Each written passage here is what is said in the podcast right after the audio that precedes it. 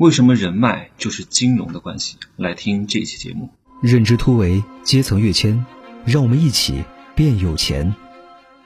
Hello， 大家好，我是真奇学长哈。现在是十点四十七分，我在上海，今天要回成都了哈。我今天要说什么呀？我就告诉各位哈，就是你不管做任何的事情，你都要懂得经济学的逻辑，这点很重要。机会成本、隐性成本。啊，这个沉没成本，如果你不懂的话，其实你会在生活当中付出非常大的代价。就像我之前说的啊，虽然说这个东西你不花钱，但是你花了很多隐性成本、时间成本、沉没成本、机会成本，这都是成本。但很多人他只看表面上花的钱，宁愿找一个啊不怎么样的员工，一个月花好几千块钱，也不愿意找一个高人去教他，找一个好的咨询公司去帮他整个梳理。所以这样的人永远都是做小生意的人。大公司都会找咨询公司，你知道西贝莜面村的老板找叶问叶茂中做了一个起了一个西贝莜面村这个名字就花了六十万，我的天呐，对不对？好，前天呢，我有一个伙伴在杭州，我们那个那个时候在开会啊，我们一块吃了晚饭之后呢，我就回去了。他们两个在西湖旁边闲逛，就遇到了一个男孩。呃，我之前跟他说，如果你遇到一个陌生人觉得还不错的话呢，可以跟他聊一聊，万一能够跟我们合作这个环保超市。我说所有的人脉都不能浪费，所有的人脉要精准匹配到，就是流量池哈，人脉就有流量池，流量池要对应不同的产品，就是宝马公司它有七系、五系、有三系，对应不同的价格，导入到不同流量池当中，它不可能只做某一类型的人的生意，你要有这种高频、低频和中频的这种产品去对应相应的流量。我说像这样的屌丝呢，其实如果他是一个上进的屌丝，还是可以跟他聊一聊的。然后呢，啊，他就发现这个小男孩目的性很强，于是就跟我打了一个电话，我们视频会议，啊，让我帮他解决这个小男孩的二十四岁吧，小男孩的这个情感问题，怎么找到女朋友，要结婚。我跟他聊了一下，我真的，我一听就听得出来，这个小男孩第一没文化，第二目的性很强，第三不愿意付出。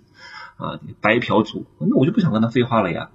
啊，我的那个朋友还说，哎，你加一下真奇老师，他很厉害的。我说行，加我可以，但是你必须要给我发红包，我必须要给他设置门槛。我可不想跟这些白嫖的用户啰里吧嗦的，因为这样的人，第一他不懂得感恩，他还觉得你帮他是理所应当的，他从来就不知道在商业社会当中没有什么是应不应该的。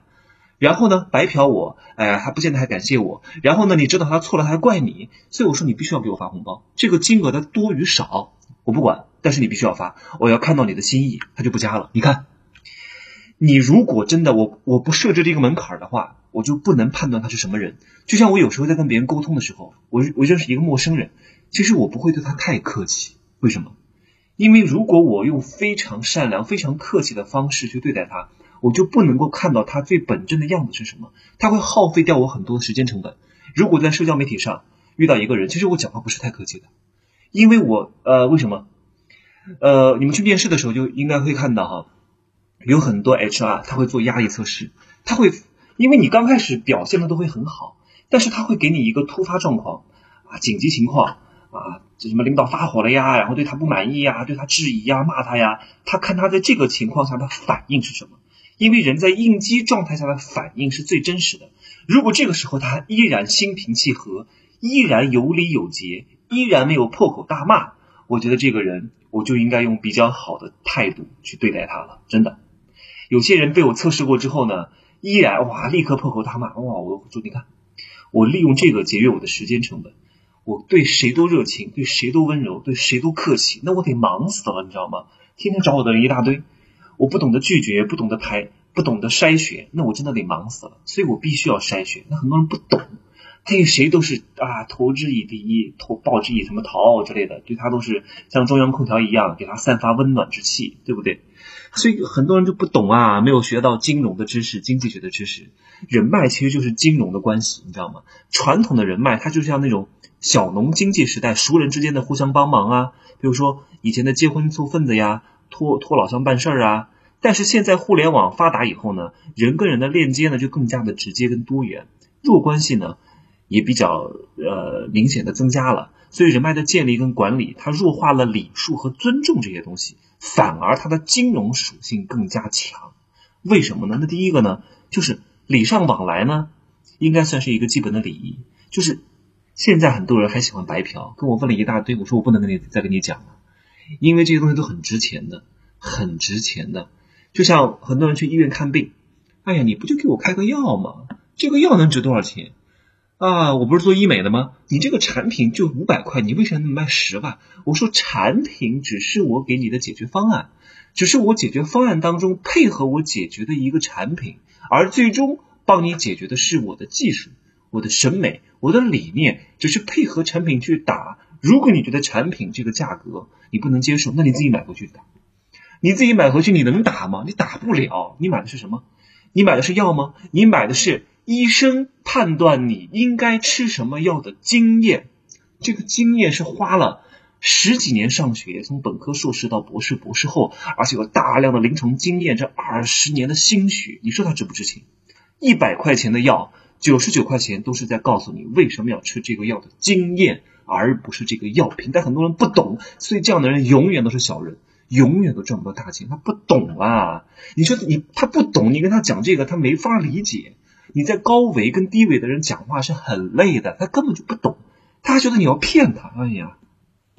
所以成年的人社会啊，没有什么帮助跟给予都是你应该得的，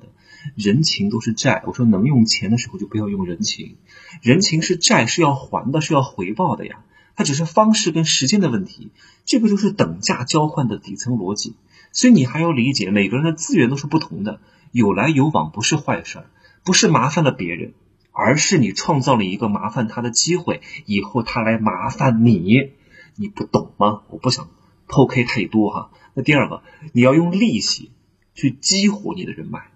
你要想知道，我说了最大的自私是什么？最大的自私是利他啊，利他者自助啊，助人者自助。最大的自私就是利他，才能真正的帮到自己。主动的多付出一点，多还一点，因为你要滚雪球啊，你就要在人情上啊多加一点，加倍给他，哇，让他会觉得这个人第一懂得感恩，第二跟他认识是有好处。这个好处各位不要排斥，人跟人的交往，问扪心自问，一定是有好处的。各位，你们听我的节目，如果天天听的非常生气，学不到东西，感受不到能量，你们有什么可听的？我是不是给了大家好处？对不对？那有些人给了我什么好处呢？对吧？没有，连赞都不点，这就是不懂啊。你说这样的人，他从来他都不懂得付出。当然我并不是要这些东西，只是跟大家讲，有些他完全不懂的这个道理，他不懂得回馈的原则。那你要想这个人帮你，我我前期有有一个节目说帮大忙跟帮小忙，大家就可以听一听，怎么让别人帮小忙，怎么又让别人帮大忙，这都是有逻辑有设计的，就跟成交跟收钱一样，它都是有一整套逻辑跟设计的。我这里还要讲一个关键哈，就是你要以自己获得的价值为锚定，而不是把别人的付出为锚定。这个一定要好好弄懂哈、啊。就有的人他会觉得这个大佬帮他一把是举手之劳，是是举手之劳，但是对你是不是帮助很大？他就是讲了一句话，就让你挣了一百万，你觉得哎呀，这个他他都没帮我什么，他就讲了两句话，你看，所以我不需要感谢他的。拜托，人家这两句话，就像我现在讲的这些东西，你看我轻描淡写讲出来，那是不是我花了大量的时间跟经验和挫败和经经历换出来的呢？我虽然现在说的轻描淡写，你不能像我说的这样子好，那是因为我之前的累积，是我十几年付出的精力获得的这种感觉跟大家讲出来的呀。虽然说嗯，虽然说我我真的就是真的就是随口一说啊，但是对你的价值很大，不是以我的付出为锚定，而是以你的收获为锚定，你懂吗？所以大佬他帮你一把是举手之劳，没有付出太多，看上去好像很简单，你这么想一定是错误的。他之所以轻松啊，就是因为他背后多年的辛苦积累在变现。所以你你要怎么回馈他？你要基于你自己的收获价值给他回馈。如果你跟对方的实力地位差距很大，你越要更多的回报他，这样的话才有可能维护这种关系和人脉。譬如说别人给你挣了一万十万块钱，你就送给别人一瓶五百块钱的香水，你觉得那个吗？我觉得你至少得给别人三四万块钱，真的，中间人不能亏待。三四万块钱送钱如果不好，那就送价值更高的，你就送给别人一瓶香水，你真的是买一个三千块钱的化妆品套盒，你真的太抠门了啊！完全不懂得回馈的价值。那别人为什么要帮你？我帮谁不是帮？我干嘛要帮一个白眼狼呢？对不对？哎呀，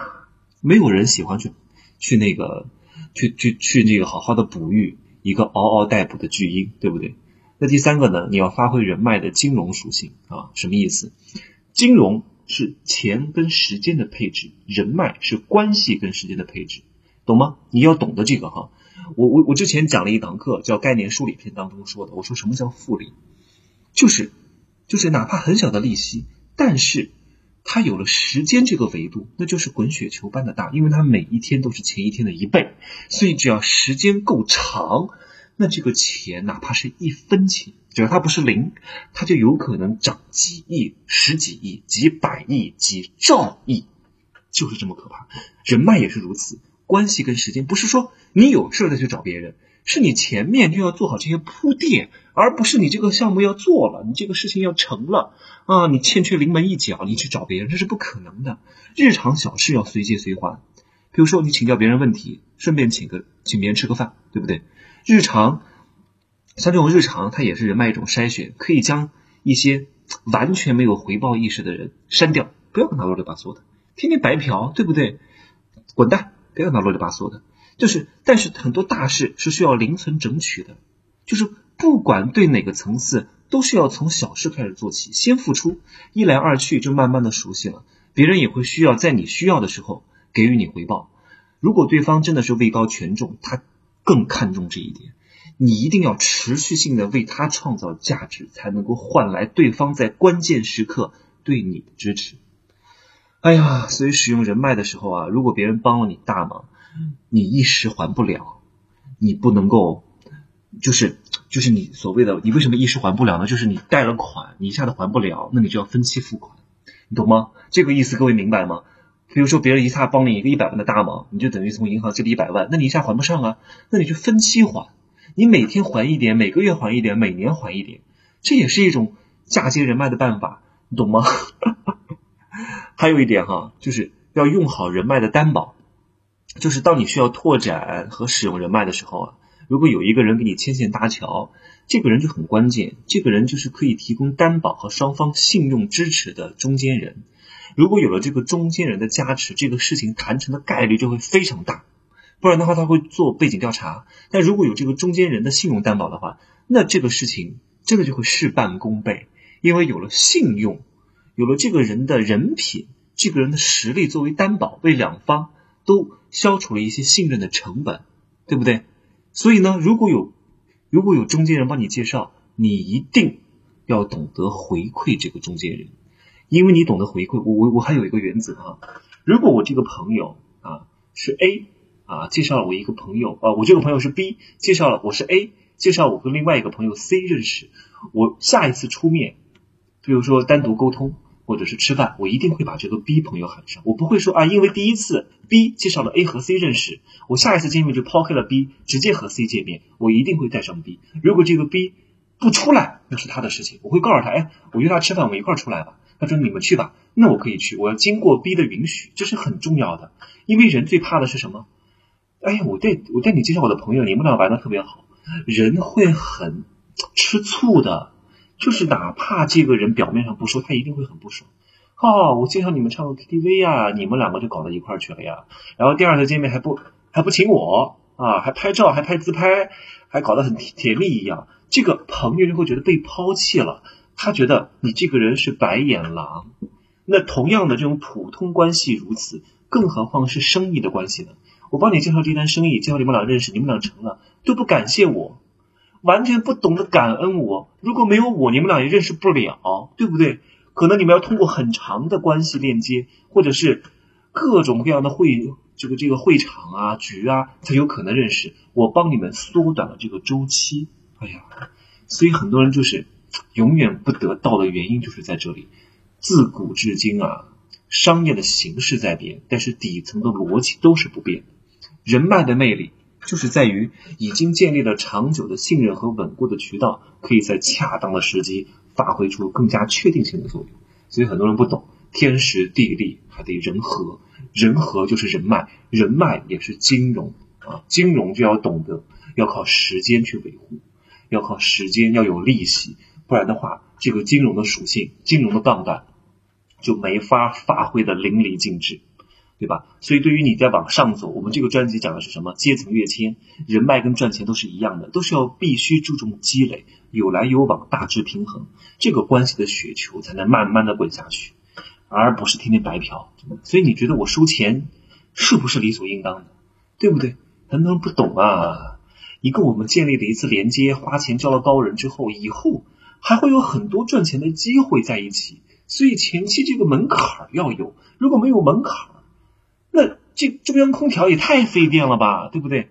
好吧，那我就讲这么多好吗？欢迎关注我的新浪微博真奇美学小陈，点击屏幕上方的订阅条订阅我的本张专辑。我今天要回成都了哈，今天周五真的有点忙，我还要在付费社群讲关于啊怎么赚钱的、身材的各种各样的点。我现在去健身，健完身要准备去机场了，好吗？就这样说吧，See you tomorrow，拜拜，周末愉快哈。